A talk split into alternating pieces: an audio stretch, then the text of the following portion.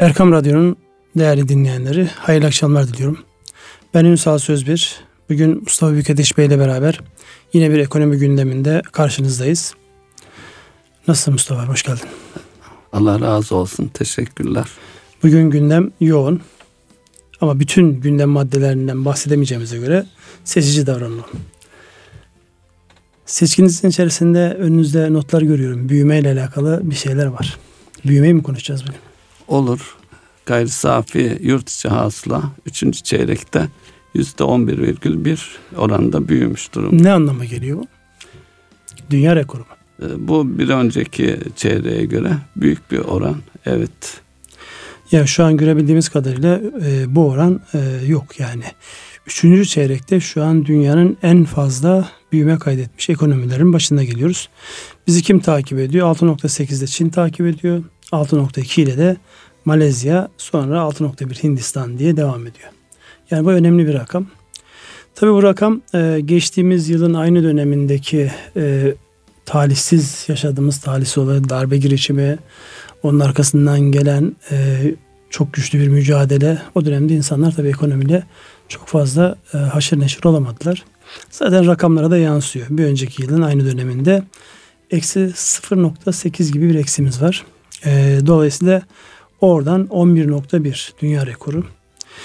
E, bunu sürdürülebilirliği açısından baktığımızda yani geçmiş dönemlere baktığımızda ortalama 4'ler civarındayız. 4-5 civarında. Senenin toplamı da şu anki tahminlere göre %7, %7.5 gibi bir oran çıkacak ortaya.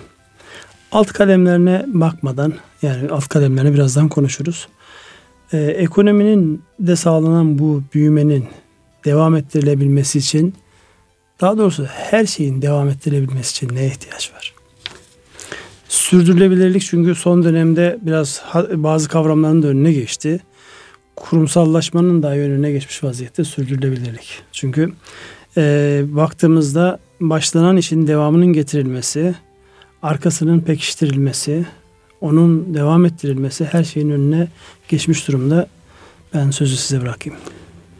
Büyüme oranımıza da bakınca e, sürdürülebilir e, olması açısından hem e, ekonomik açıdan yapısal e, değişime, yatır, şeylere dönüşüme devam etmemiz, özellikle de finans ihtiyacımızın e, çözümleniyor ve rahatlatılıyor olması lazım. Belki biraz sonra faizlere de giriyor olacaksınız. Faizlerden önce aslında bu büyümede e, hükümetin almış olduğu bir kararın etkisini göz ardı etmemek lazım. O da kredi garanti fonu ile ekonomiye enjekte edilen kaynak.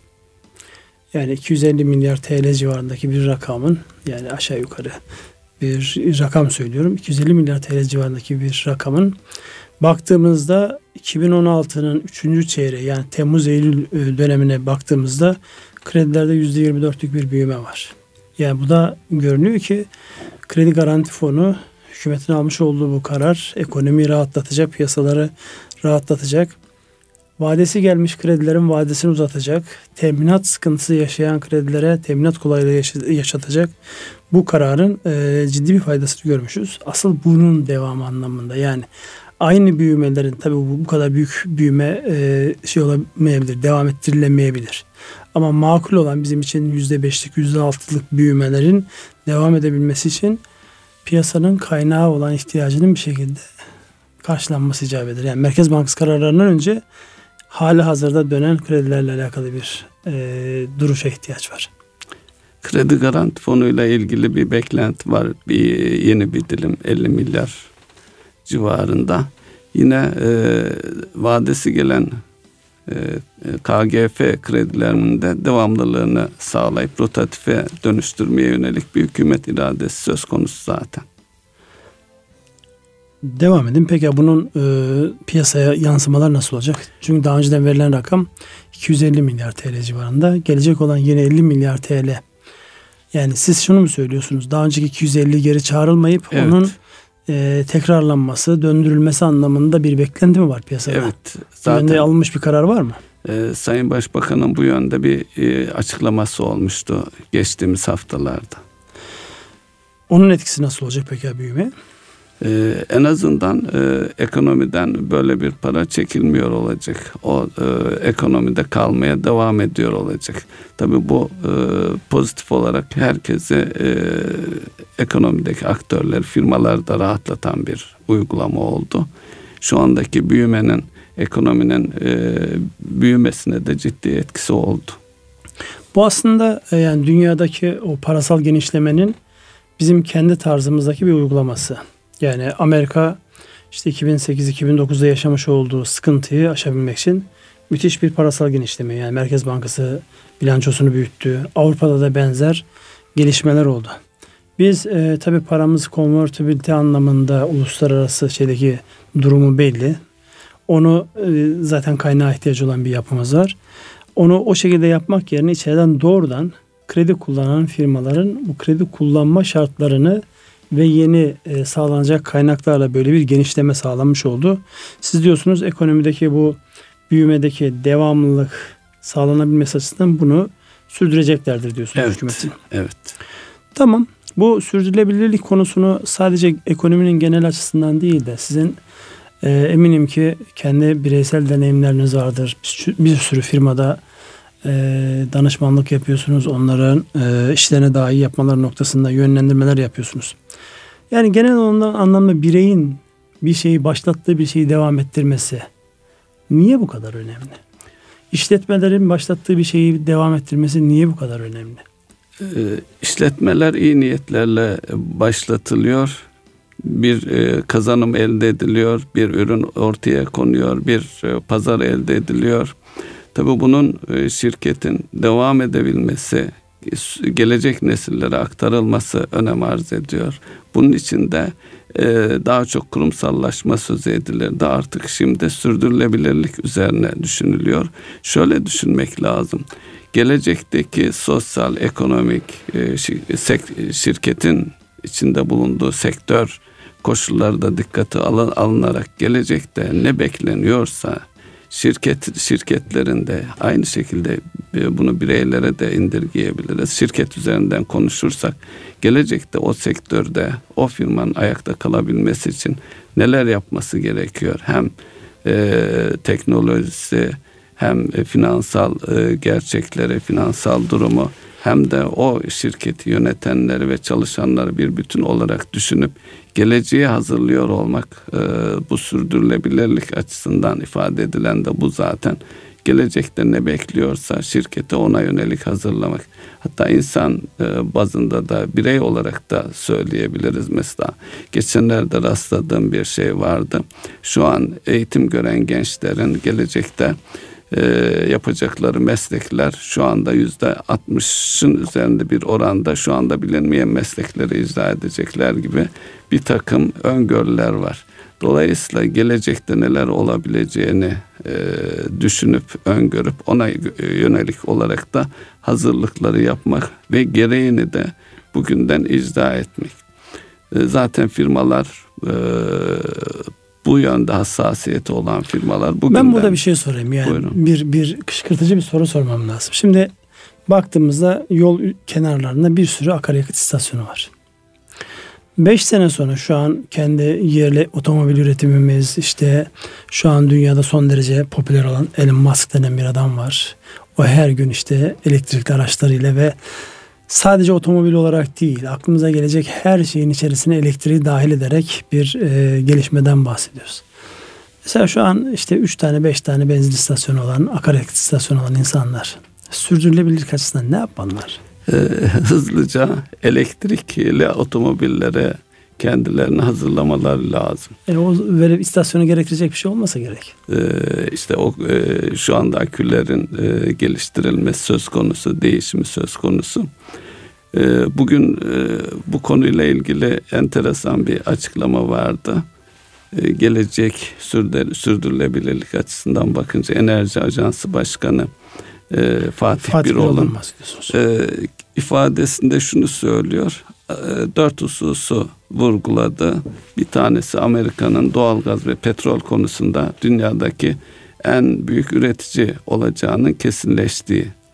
İkincisi güneş enerjisinin en ucuz enerji haline geleceği. ki bu e, fotovoltaik paneller gittikçe ucuz ucuzluyor ve bunların verimleri de artıyor.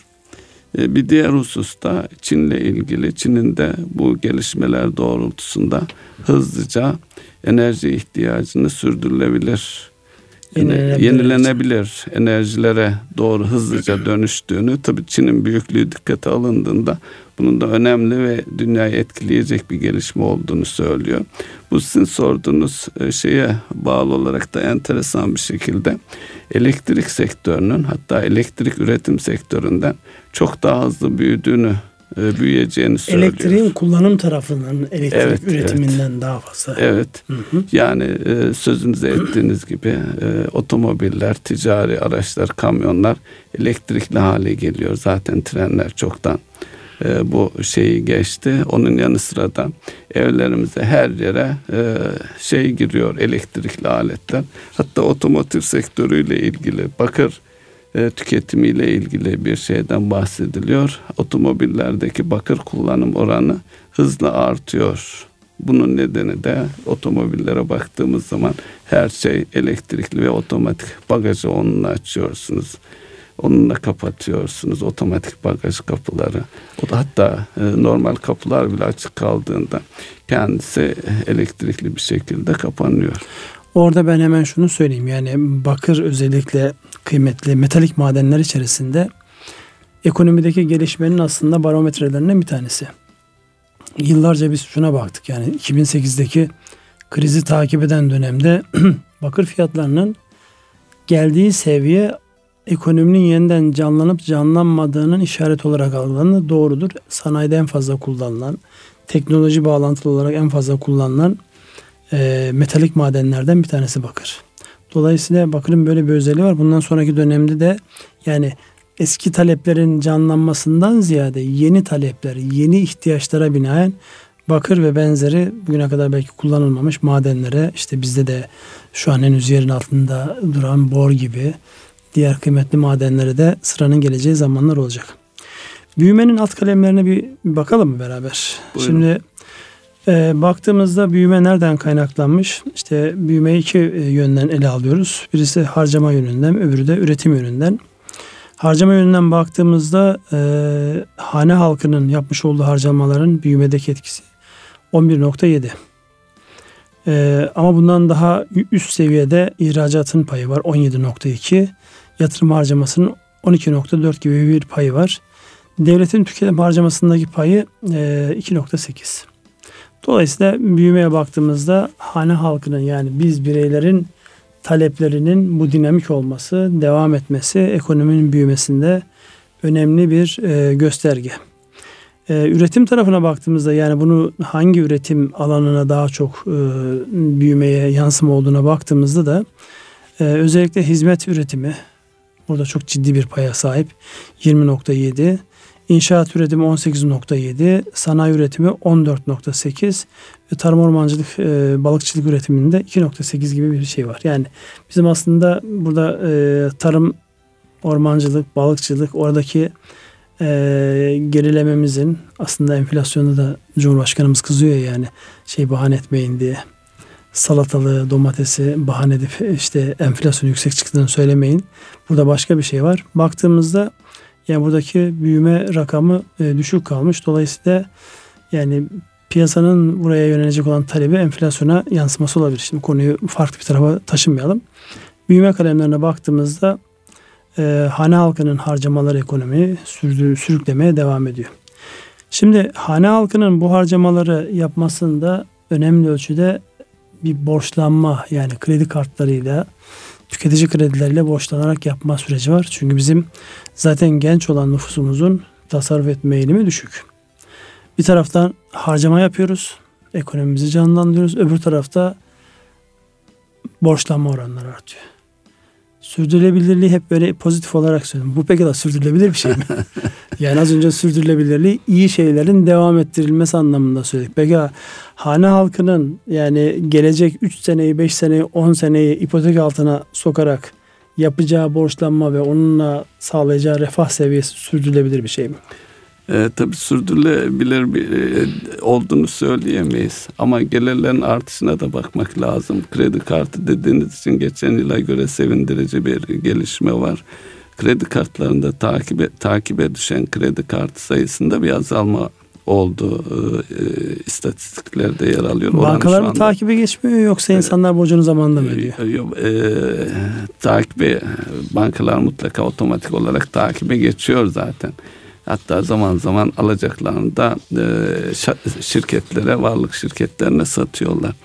Bireysel kredilerde de bir e, takipte artış var. Şu da denebilir. Kredi kartlarından ihtiyaç kredilerine doğru bir yönelme yaşandığı da söylenebilir.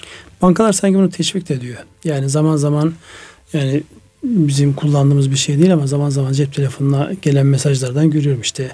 Başka bankalara ait kredi kartlarınızı şu orandan tüketici kredisiyle finansmanını yapalım diye mesajlar gelebiliyor. Dolayısıyla yani bu aslında e, bir e, şapkanın yer değişmesi. Daha önceden yüksek e, finansman maliyeti olan kredi kartlarından artık onun ödenebilirliği bir anlamda e, devre dışı kalacağı için bankalar bunu görüp olayı taksitli krediye tüketici kredisine kaydırıyor gibi bir görüntü de var burada. Doğru çünkü 2.2 seviyelerinde bildiğim kadarıyla kredi kartlarının faiz oranı tüketici kredileri daha makul görünüyor. 1.30-1.40 seviyelerinde evet. önerilerle geliyorlar şu an. Tamam devam edelim. Yani buradaki e, sürdürülebilirlik anlamında insanların harcama noktasında cebinde para yok. Kredi kartlarına yüklenerek harcamalarını yapıyorlar. Ama siz diyorsunuz orada sevinilecek bir şey var. Bankaların takibe geçtikleri yani orada bankaların takibe geçmesiyle alakalı tabii BDDK'nın yapmış olduğu düzenlemeler var. Yani belli bir oranın üzerinde e, yani asgari ödeme tutarını arttırdılar eskiye göre. Sadece %20'lik bir asgari ödeme tutarı vardı. Onu yukarıya çektiler. Yani orayı disipline etmeye çalışıyorlar. Ama öbür taraftan e, özellikle son dönemde yine benim dikkatimi çeken şeylerden bir tanesi bankacılık sisteminin kredi kartlarına yüklenmesinden sonra yok olan e, dışarıdaki senetli ya da e, yani eskiden mahalledeki esnaf yapardı bu işleri. Onlar işte bu bayilik sistemine geçince ana şirket nasıl karar alıyorsa hangi bankayla anlaşıyorsa o bankanın kredi kartlarıyla dönüyor. Sanki tekrar doğrudan satıcıların borçlandırdığı senetli senetsiz orayı bilemem. O firmaların sayısında ve o işlemlerde bir artış bir kıpırdanma var gibi geliyor. Yani bir taraftan sıkışınca hemen öbür tarafta alternatif bir şeyler oluşuyor. Piyasalar mutlaka bir alternatif buluyorlar. Doğru senete kayma da var. Hatta konutla ilgili emlak konutun satışlarında bile senetle e, satışa imkan veren bir e, şey oldu. Emlak konut ki Emlak, kamu yani, kurumu evet, yani. Evet. yani sahiplik anlamında evet. kamu kurumu yoksa bir anonim şirket piyasada faaliyet gösteren bir şirket olmasına rağmen e, bu şeyden mi kaynaklanıyor? Piyasadaki tıkanıklıktan mı kaynaklanıyor? Piyasadaki tıkanıklıktan kaynaklanıyor. Şu da var tabii şu anki e, özellikle konut kredilerindeki faiz oranları taksitleri e, ödemeye elverişli değil. Yani konutta belirleyici olan eğer banka kredisiyle alınacaksa aylık taksit ödemeleri belirleyicidir. Hane halkının, kişinin, ailenin geliriyle doğru orantılı olarak faiz oranları yüksek olduğu için senet tarafı ön plana çıkıyor. Biraz da bankalar çok iştahlı değil bu tarafta. Bugünlerde yine e, aslında tüketim tarafında yani tüketicilere yönelik olacak şeylerden bir tanesinde özellikle bu e, otomotiv sektörüne yönelik kredilerdeki eskiden 50 bin liranın üzerindeki tutardaki bir sınırlama vardı. Yani o miktarda bir 100 bin liraya çekme, 100 bin liranın %70'ini kredilendirmek gibi bir imkanın yani otomotiv sektöründe yeni bir talep oluşturacağına dair e, satıcılarda böyle bir beklenti var. E, bu da daha önceden yani tüketime daha fazla gitmesin, e, hane halkının borçlanması daha fazla artmasın. Elinde cebinde para yokken gidip borçlanarak araba, ev, işte elektronik eşyalar almasın anlamındaki tedbirlerin biraz biraz gevşetildiği anlamına geliyor. Ama bir de bir gerçek var. Biz otomotivde üretici değiliz. Biz ithalatçı bir e, ülkeyiz. Dolayısıyla bununla ekonomimizi mi nasıl canlandıracağız? Yani bunu nasıl canlandıracağımız konusunda bir ipuçları veriyor mu bize? Ee, tabii otomotiv e, ihracatçısıyız aynı zamanda. Evet, da, önce ithal edip sonra ihraç ediyoruz. Yani ciddi sanıyorum 26 milyar dolar seviyesine gelip Evet, en büyük kalemimiz bir, o. E, otomotiv ihracatımız var. Yani? Yani hem satıyoruz hem alıyoruz. Belki doğrusu da budur. Daha önceki bir e, programda da konuşmuştuk. Yerli otomobil, otomobilimizi dört gözle bekliyoruz. Evet, sen sıraya girmiştin değil evet. mi Mustafa abi? İyi hadi bakalım inşallah en kısa zamanda olur. Bu sürdürülebilirlik başlığını ben biraz daha e, üzerinde durmak istiyorum. Sebebi şu.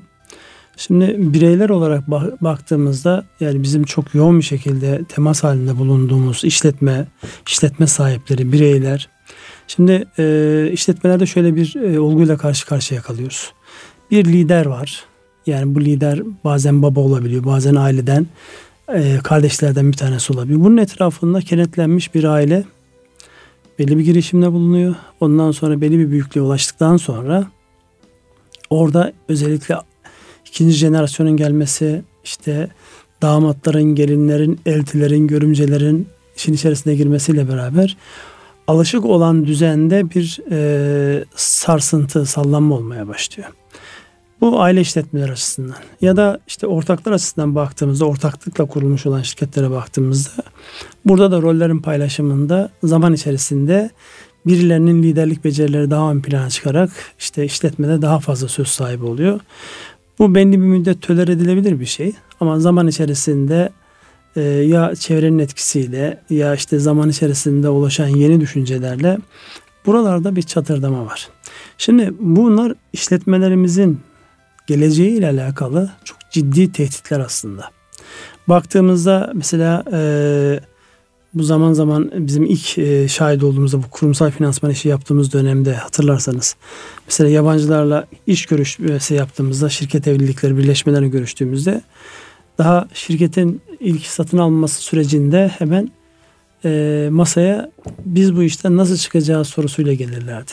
Yani hemen kendi lisanlarına işte bir exit planla gelirlerdi. Ben bu işten nasıl çıkacağım? Biz o dönemler ilk karşılaştığımızda hatırlarsanız şaşırdığımız şeylerdi. Yani niye böyle bir yaklaşım var? Şimdi e, kendi işletmelerimize bakınca aile işletmeleri ya da böyle çok kuvvetli bağlarla ortakların bir araya geldiği işletmelerdeki en büyük problem bir gün ortaya bir arıza çıktığında ya da ortaya büyük bir güç çıktığında bunun nasıl paylaşacağı ya da bunun nasıl çözüleceği ile alakalı kitabın hiçbir yerinde yazan bir kural yok. Dolayısıyla şu an bizim işletmelerin aile işletmesi de olsa, ortaklık şeklinde gelen işletmeler de olsa yani e, rutinin dışına çıkıldığında, normalin dışına çıkıldığında karşılaşılacak problemleri çözmek ya da yani ortaya devasa bir servet çıktı. Bu servetin idaresiyle alakalı dün kabul edilen bazı davranışların bugün kabul edilememesi halinde bunların nasıl yöneteceği ile alakalı e, bir hareket planı yok. Bir aile anayasası yok. Bir bizim ortaklığımız sıkıntıya girerse nasıl çözeceğimize dair en ufak bir metinde yazılı bir şey yok. Ve ondan sonra da çok e, feci bir şekilde hırpalamalar başlıyor. Sürdürülebilirlikte bizim en fazla karşılaştığımız şeylerden bir tanesi bu.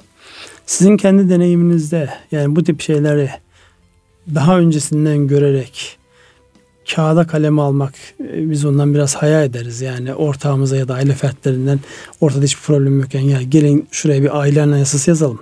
Yarın öbür gün problem çıktığında bunu nasıl çözeriz konusunda teklif etmekten herkes imtina eder, hayal eder. Ama bir de bir vaka var. Bu konuda siz deneyimlerinizde ne görüyorsunuz? İnsanlara ne tavsiye ediyorsunuz?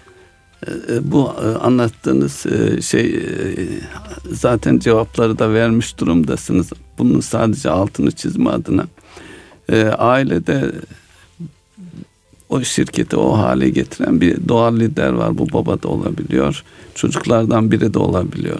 Hele babaysa zaman içerisinde bizde kültürel olarak baba ne derse itaat kültürümüz de var bizim. Konuşamamak gibi bir şey var. Dolayısıyla eğer baba sağlığında e, paydaşları konuşturabilip bir e, konuda o kendisinden sonra liderlik edecek kişiyi belirlenmesine yardım edebilirse ki bu formel olarak aile anayasaları sizin bahsettiğiniz onların ailenin bir araya gelip tam bir açıklıkla, samimiyetle ne olacağına ilişkin bir metin ortaya koyabilirse yürekten inandıkları bu sürdürülebilirlik için adeta bir sigorta poliçesi gibi bir şeydir yani. Bunun e, bunu yapan e, aileler var. Bu da yeni bir kültür diye bakmamız lazım. Çünkü e, baktığımız zaman ekonomimiz büyüyor. Şirketler de büyüdükçe gündemlerine bu konular geliyor. Tabii şirketler birbirlerinden de etkilenerek bu konuda çalışmalara başlayanlar var. Ama burada burada şöyle bir tehdit de var. Tabii bu kültürel olarak itaat kültürünün getirdiği bir şeyle konuşamayıp baba ne derse yazılan anayasaya evet demek gibi bir handikap var. Hele böyle bir şey olmuşsa e, liderden sonra çok hızlı bir şekilde dağılıyor. E, evet maalesef orada e, şirketin içerisinde üç tane aynı işi yapan şirket çıkıp ondan sonra hiçbirisine yar olmuyor. Yani hem piyasalarını kaybediyorlar hem değerlerini kaybediyorlar. Motivasyon, enerji hepsi e, yerle bir oluyor. Dolayısıyla yani o söylemiş olduğunuz o ataerkil kültürden yani oyunu bozan kişi olmamak adına sesini çıkarmamanın getirmiş olduğu durumları yani burada da yani öngörülen neyse onu kabul etme noktasında. Peki burada dışarıdan mı destek almak gerekiyor? Yani başka birisi mi yazacak? Dışarıdan birisi hakem niyetinde birisi mi yapacak bu e, anayasaları? Şimdi Kim yapacak bunları? dışarıdan birinin yapması daha doğru çünkü aile kendi içerisinde babaya karşı kim ne diyecek, abiye karşı kim ne diyecek. Dolayısıyla birbirleriyle açıklıkla o saygı çerçevesinde bu saygı olumsuz olarak da algılanmasın çok değerli bir şey.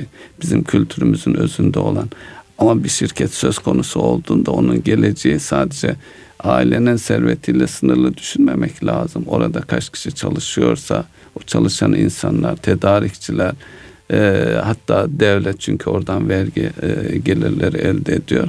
Dolayısıyla tüm paydaşlar diye de bakabiliriz.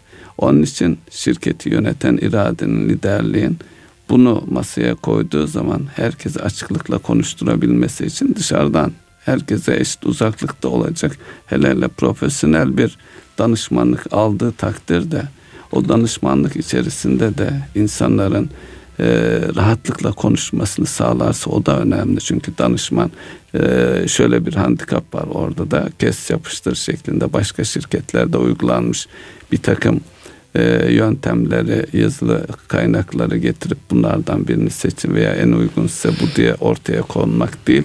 Tamamen bir terzi çözümüyle tüm paydaşları konuşarak onların istek ve arzularını ortaya çıkartarak hatta bu çalışma içerisinde önemli bir unsur daha var. E, veliaht e, tespit edilmesi. Yani ondan sonraki lider kim olacak? En uygun kişi kim? Çünkü hele aile arasında eltiler, gö- görümceler, damatlar. veliaht deyince gözümün önüne şimdi şu an Suudi Arabistan'da tayin edilen veliaht prensin e, yaptıkları geldi. Allah korusun. İnşallah Allah korusun. Burada peki e, asıl e, dikkat çekilmesi gereken şey yani o e, başkasının derdine derman olan ya da başkasında işleyen mekanizmanın bizde işlemeyeceği bilinci yani komşuya iyi gelen ilaç bana iyi gelmezin herkes tarafından bilinmesi. Evet. Terzi usulü dediğiniz bu değil mi? Evet. Evet, terzi, hatta burada e, işin içerisinde koçluk da dahil olması gerekir diye düşünüyorum. Çünkü kişilerin paydaşları zihnen hazırlanması zihnen gerekir. hazırlanması ve tüm perdeleri kaldırarak kalbinde gönlünde ne geçiyorsa onu ortaya koyması tabi bu herkesin istediğin olacak diye bir şey de söz konusu olamaz. Veliahtın daha sonraki doğal lider kim olabilecekse onun tespiti insanların bunu kabul etmesi ve hazmetmesi de bir zaman alacaktır. Dolayısıyla liderin sağlığında bunların yapılması şirketin geleceğini ne bileyim bir e, sigorta poliçesi gibi garanti altına alacaktır diye düşünüyorum. Şimdi sizin yapmış olduğunuz bu yorumlar benim sistem teorimi çökertti. Yani kişilerden arındırıp sisteme doğru kayalım. Sistem işlesin. Tabii ki kişiler önemli ama tek başına bir kişinin bütün sistemin geleceğiyle alakalı belirleyici olması noktasındaki özellikle işletmelerden büyük yani yaşamış olduğumuz sıkıntılardan bir tanesi. Yani bir güçten başka bir güce geçiyor. Dolayısıyla orada daha çok ortak akıl işletebilecek mekanizmaların kurulmasını herhalde göz ardı etmiyoruz değil mi? Bu da anayasanın bir köşesine yazacaktır. E, evet. Peki burada bireyler açısından baktığımızda yani şimdi biz teker teker hepimize baktığımızda her birimizin özel böyle şeyleri var. İşte bir taraftan işte kul olarak iyi bir kul olalım düşüncesi. Öbür taraftan işte e, insanlarla ilişkilerimiz devam etsin, iyi olsun. Bunları yaparken de böyle e, zaman zaman inişli çıkışlı e, dönemler izliyoruz. Kişisel gelişimimizle alakalı işte bir dil biliyorsak ikinci dili öğrenelim. İşte eğer e, atıyorum e, öğrendiğimiz dilin işte e, lisan şeylerin lehçelerini öğrenelim gibi böyle gayretlerimiz oluyor. Bir saman alevi gibi geliyor ve sönüyor.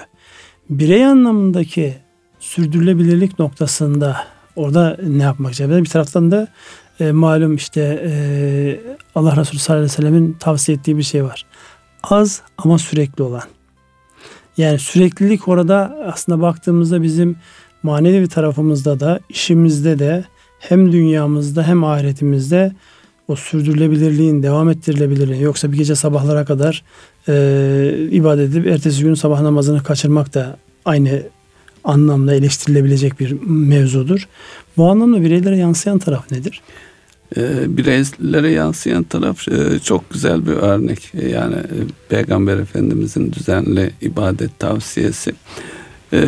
Makul çizgide kalmak, kanaat sahibi olmak. Bunlar bireylerin kendi gelişimleri açısından da düzenli olarak merdiveni nereye doğru bir duvara dayadıysa orada basamakları ağır ağır çıkıp bir gün aşırı bir şekilde bir şeye odaklanıp 3-5 gün e, yapmamak gibi e, düşünülebilir. Makul her gün yapılabilecek şeyleri bu hem ibadet şu anda popüler olan herkesin gündeminde olan kilo vermek hareket etmek yürüyüş falan burada da şey bir gün aşırı derecede spor yapıp bir hafta bir imada mı bulunuyorsun Mustafa abi bana?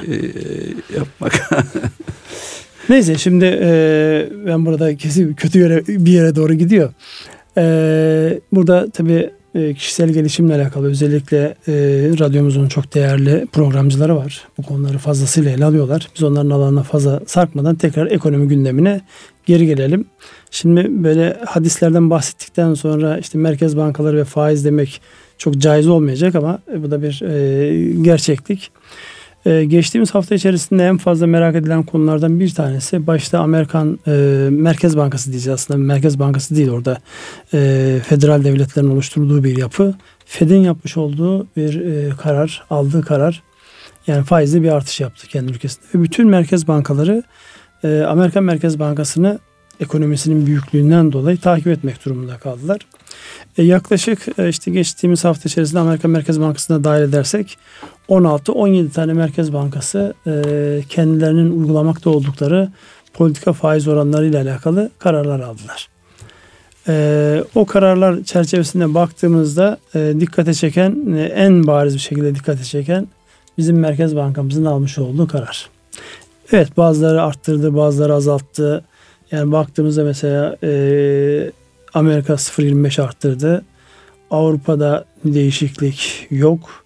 Türkiye 0.50 arttırdı. İşte piyasalar 100 e, bas puan bekliyormuş. Yani 0.50 değil de 1 puan ifade edelim onu. 1 puan bekliyordu. Öbür tarafta Rusya bizimle aynı kefeye konan ve aynı zamanda ambargo kapsamında olan ülkede e, faizlerde 50 baz indirim oldu. 7.75'e geldi. Dolayısıyla baktığımızda bütün merkez bankalarının uygulamış olduğu e, faiz oranlarında en azından bu hafta yoğun geçtik. Şimdi bizim Merkez Bankası'nın almış olduğu karar e, yani ben açıkçası bir artırım olmaz diye bekliyordum. Ama piyasada birçok oyuncu yani bir puan ve hatta daha üzeri diye e, telaffuz ediyorlardı. Birçok ekonomistin yorumu da o şekilde oldu. Ve bunun üzerine e, Merkez Bankası kararını açıkladıktan sonra e, kurlarda yaklaşık e, yüzde bir, bir buçuk oranında bir artış oldu. En son şu an işte ilk o kararın açıklamadan önceki 3.82'den şu an geldiği yere baktığımızda yani beklentiye tekabül eden bir puanı yüzde birlik oranı aslında kura eklemiş oldu. Evet.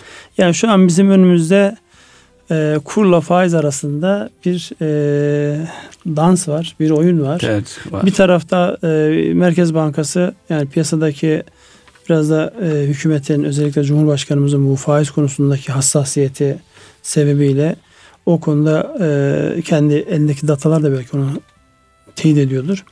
O anlamda baktığımızda çok fazla arttırmak istemedi. Ama bunun yansıması otomatik olarak gitti kurlarda kendini vurdu. Bundan sonraki süreçte Merkez Bankası'nın almış olduğu bu kararın Yani piyasanın beklentisinin bir kısmını karşılamış olan bu kararın e, yansımaları nereye olacaktır? Yani e, at bakıyorum yorumlarda özellikle bugün bu uluslararası derecelendirme kuruluşu e, Fitch'in yapmış olduğu bir değerlendirme vardı. Orada bir cümle benim çok dikkatimi çekti. Yani piyasanın beklentisinin altında kalıp kalmamak çok önemli değil. Biz bir şeyi gördük. Türkiye Cumhuriyeti Merkez Bankası piyasadaki gelişmelere kayıtsız kalan bir yer değil. Gerektiğinde müdahale edebileceğini gösterdi. Bu bizim için çok değerli gibi bir tırnak içerisinde bir açıklama yaptılar. Siz bu çerçeveyi nasıl değerlendiriyorsunuz? Buraya nasıl bakmak icap eder?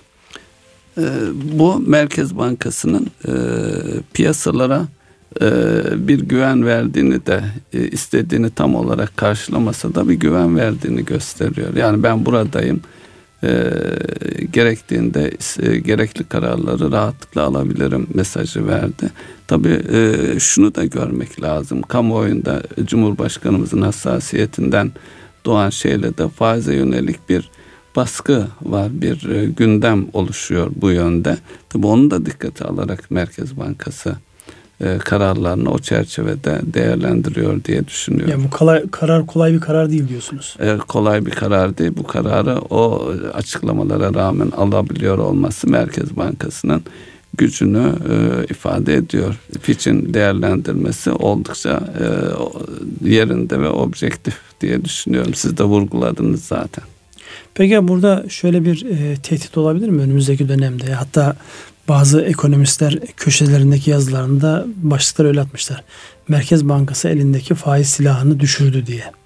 Yani bundan sonraki süreçte Merkez Bankası'nın işte piyasaları dengeleyebilmek açısından, regüle etmek açısından gerektiğinde kullanabileceği olan e, bu silahı, kur faiz silahından faiz tarafındaki gücünü bir ön, ön anlamda kaybetti. Yani daha sonraki olası hiç temenni etmeyiz olası gelişmelerde daha büyük bedeller ödeyerek piyasayı dengelemek zorunda kalabilir gibi böyle satır aralarında yani piyasanın beklentini karşılamamış olmanın ileride bir bedeli olur anlamında böyle bir aba altından sopa gösterme niyetleri görürüz. Yani benim şahsi kanaatimi e, siz sormadığınız için söylemeyeceğim. Ama en sonunda zaten otomatik olarak yorum yapacağım o konuda da.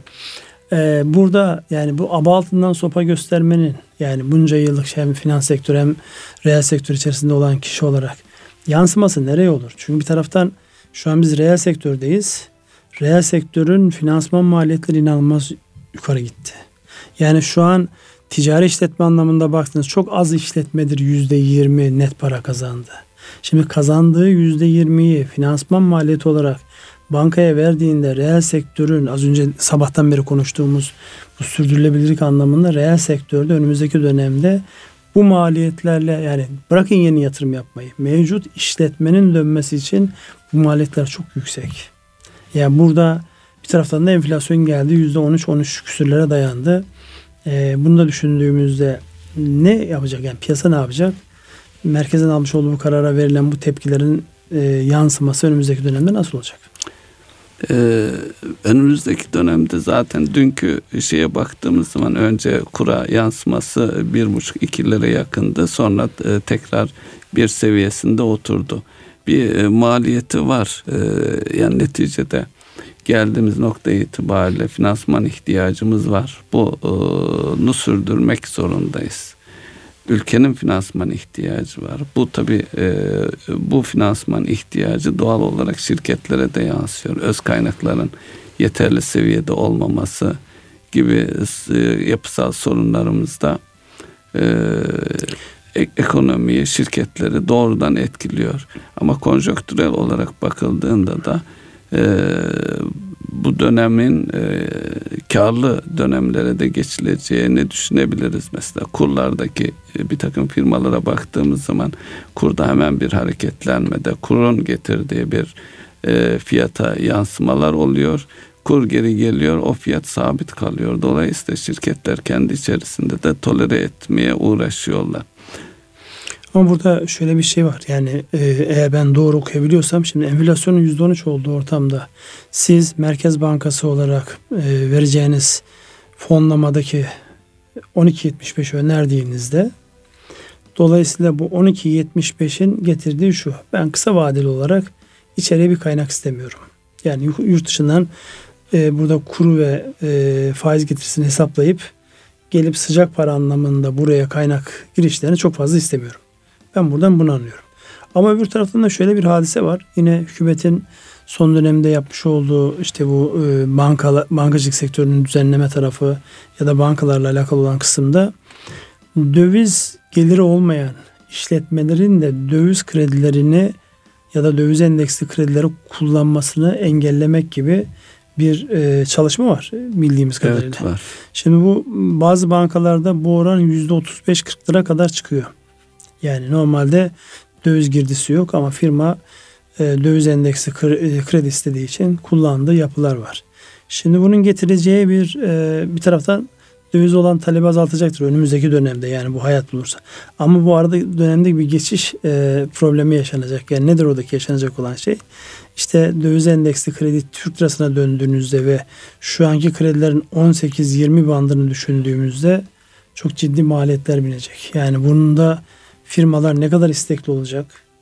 Yani bunu bir kere de mi yapmak yoksa aşamalı olarak mı geçmek henüz daha o konudaki şeyler gelmediği için, kararlar gelmediği için çok fazla analiz edemiyoruz açıkçası. Ama bir de böyle bir gelişme var. Yani firmaların özellikle likidite ve finans yönetimi noktasında daha dikkatli olmaları gereken, daha uyanık olmaları gereken bir de döneme girdik. Yani önümüzdeki dönemin en e, önemli unsurlarından bir tanesi de bu olacak. Yani düne kadar çok rahatlıkla döviz endeksli kredi kullanabilirken işte gayrimenkul alıyor gidiyor işte dolara endeksli kredi alıyor. Şirketler. Şirketler e, zaten bireyleri yasaklamıştı evet, daha önceden hatırlarsanız. Evet. O, yani o iyi de oldu. Evet. Çünkü e, 2001 krizinde e, çok ciddi e, sıkıntılar yaşadı insanlar. Onun öncesinde asıl 94'te o zaman Emlak Bankası'nın e, kampanyalarla insanlara döviz üzerinden krediler kullanılıp birçok insanın canı çok yanmıştı oradan. Çünkü kurlar işte yaklaşık 14 lira ya da işte bugünkü fiyatlar 14'ten 40 lira çıkmıştı. Yani 3 katına çıkmıştı. Halbuki e, dövizli kredinin kendi finansman maliyeti %4 %5'ler seviyesindeydi. Hiç hesapta olmayan %300'lük maliyetler gelince yani e, özel sektör bankaları buna çok çözüm bulmadı. Emlak Bankası bunu bir şekilde çözdü. Dolayısıyla çok ciddi canlar yanmıştı. Şimdi onları düşündüğünde bireyler tarafındaki alınmış olan bu kararlar doğru. İşletmelerin buna adapte olması noktasında önümüzdeki dönemdeki bu aşinalık bir de bizde birçok değer hala yabancı para üzerinden ifade ediliyor. Gayrimenkuller yabancı para üzerinden alınıp satılıyor. Burada bir gelişme olur mu sizce? Buna bir ekleme daha yapmakta yarar var bence. Ee, şimdi döviz tevdiat hesapları var. Yurt dışı sendikasyon kredileri var. Banka bilançoları açısından da banka döviz kaynağın karşılığında TL kredi nasıl kullandıracak? Oradaki riskleri kim üstleniyor olacak? O gözle de bakmak lazım. Yani orada e, bankacılık sisteminde yani yabancı para üzerinden borçlanıp Türk lirası kullandırma onu yapamayacaklardır. Çünkü o konuda sermaye bağlantılı olarak çok ciddi düzenlemeler var. Ve oradaki e, muhtemel aşımlar çok ciddi parasal yaptırımlara karşıdır. Burada belki finans mühendisliği anlamında yani bu paranın bir başka para cinsinden kullanılmasını sigorta edecek, hece edecek sistemlere edecek. ihtiyaç evet. olacak. Yani şu ana kadar kullanılmayan enstrümanlar Türk bankacılık sisteminde gündemimize gelebilirler. Evet faizler konusunda baktığımızda peki şunu sorayım ben. Bugünlerde e, bankaların yurt dışından borçlanmasıyla alakalı ben bir şey görmüyorum. Aşağı yukarı her gün neredeyse bir haber geliyor. İşte şu kadar borçlandı ya da borçlanma konusunda yetkilendirdi diye. Sizin duyduğunuz da bu anlamda özellikle şu an yaklaşık 200 milyar, 270 milyar dolar gibi özel sektörün yurt dışına e, yabancı para cinsinden borcu var. Bunları dikkate aldığımızda borçlanma konusunda Türkiye bir zorluk yaşar mı? E, olumsuz bir şey duymadım ben. Bundan sonra yaşar Bundan sonra e, inşallah yaşamaz. Yani şu ana kadarki görüntülerde özellikle zaten bizim bankacılık sisteminin de genel ekonominin de görüntüsü özellikle bankacılık tarafında yani daha evveliyatından da yatırım yapılabilir notumuzun olmadığı dönemlerde de biz uluslararası e, oyunculara bugüne kadar hiçbir zaman bir e, olumsuz görüntü vermediğimiz için evet. borçlanma noktasında hiç sıkıntı yaşamadık. Buradaki tek problem maliyetler artacak. Maliyetler zaten arttı. Özellikle işte Amerika'nın faiz arttırarak e, daha önceden bir şekilde yurt dışına gitmiş olan Amerikan kaynaklarının tekrar kendi ekonomisine dönme isteği hala marjlar açısından baktığında bizim gibi ülkelerde hala o fonlara cazibe arz eden bir alan var. Ha, günübirlik e, gelip burada işte mevduatı da yatırmış olsa kurlara baktığımızda bir denge oluştu.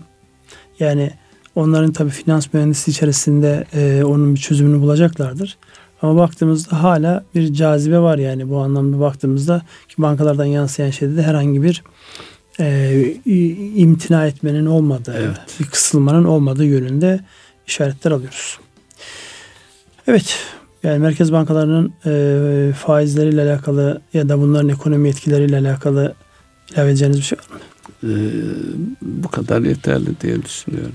Ya bence de yeterli ama şu bir gerçek. Özellikle Amerika'dan başlayıp bütün merkez bankalarının alacağı kararlar e, tabii paranın kontrolü güçlerin elinde olduğu için merkez bankaları daha önceden de onu birkaç kere ifadelendirmiştik. Artık dünyada merkez bankalarının başındaki insanların ya da oradaki karar alıcıların gücü birçok ülkede siyasilerin gücünden daha fazla. Onların ağzından çıkacak olan söz yani bambaşka yansımalar oluyor. İşte e, siyasilerin bu anlamda her ülkede aynı etkiyi vermiyor. Bizde de e, Merkez Bankası'nın almış olduğu bu kararlar hükümetin faiz konusundaki e, isteksizliğiyle birlikte değerlendirdiğimizde piyasanın belki beklentisini karşılamamış olmakla beraber ama şu an bir denge oluştu. En azından piyasalarda öyle anormal bir oynaklık ortaya çıkmadı. Şimdi bugün e, toparlayacak olursak ağırlıklı olarak işte büyümeden bahsettik. Büyümenin sürdürülebilir olup olmaması ile alakalı bir şeyler söyledik. Çünkü şu yüzde e, 3 aylık dönemdeki yani 3. çeyrekteki yüzde 11.1'lik büyümenin e, sürdürülmesi yani şu anlamda baktığımızda tabii ki e, bu şekilde olması çok beklenmez. Daha makul olan işte 5'lerde 6'larda olması, dengeyi oralarda bulması, ekonominin de yıllık %7-7,5 şeklinde büyümesi ve bunu sürdürebilecek tedbirlerin alınması. Hem özel sektörün hem kamunun. Mesela bugün istihdamla alakalı datalar vardı. Onlara çok fazla girmedik. Çünkü ekonomi büyümeye devam ettikçe istihdamla alakalı oluşacak rakamlarda özellikle yeni iş gücüne olan talepten dolayı aşağı gelecektir zaten. O konuda ilave bir şey e, söylemek gerekmez. O e, yine sürdürülebilirlik çerçevesinde e, programı kapatmak adına aklınıza gelen bir şey var mı? Gelecekte bizi neyi beklediğinin birey olarak düşünmemiz, yönettiğimiz şirketler açısından bu şirketleri gelecekte ne bekliyor diye düşünmemiz ve onun gereğini yapmamız. Yani takdir tarafı ilahi kaynaklı. Ee, ama bilinçli olarak yani başımıza geleceklerle alakalı Allah bize vermiş olduğu e, yetkinlikler, bilgi çerçeve e, içerisinde aklımızın kestiği ölçüde bilinçli olarak hareket etmemiz ve gelecekle alakalı şu anki mevcudun devamını sağlamak anlamında, geleceği planlama anlamında olabilen şeyleri yapabilmemiz noktasında elimizden geleni yapacağız inşallah. Evet Erkam Radyo'nun değerli dinleyenleri bir ekonomi gündemi programının daha sonuna geldik. Ee, sürçülisan eylediysek affola. Ee, hepinize iyi akşamlar diliyorum. Sağ olun, var olun. İyi akşamlar.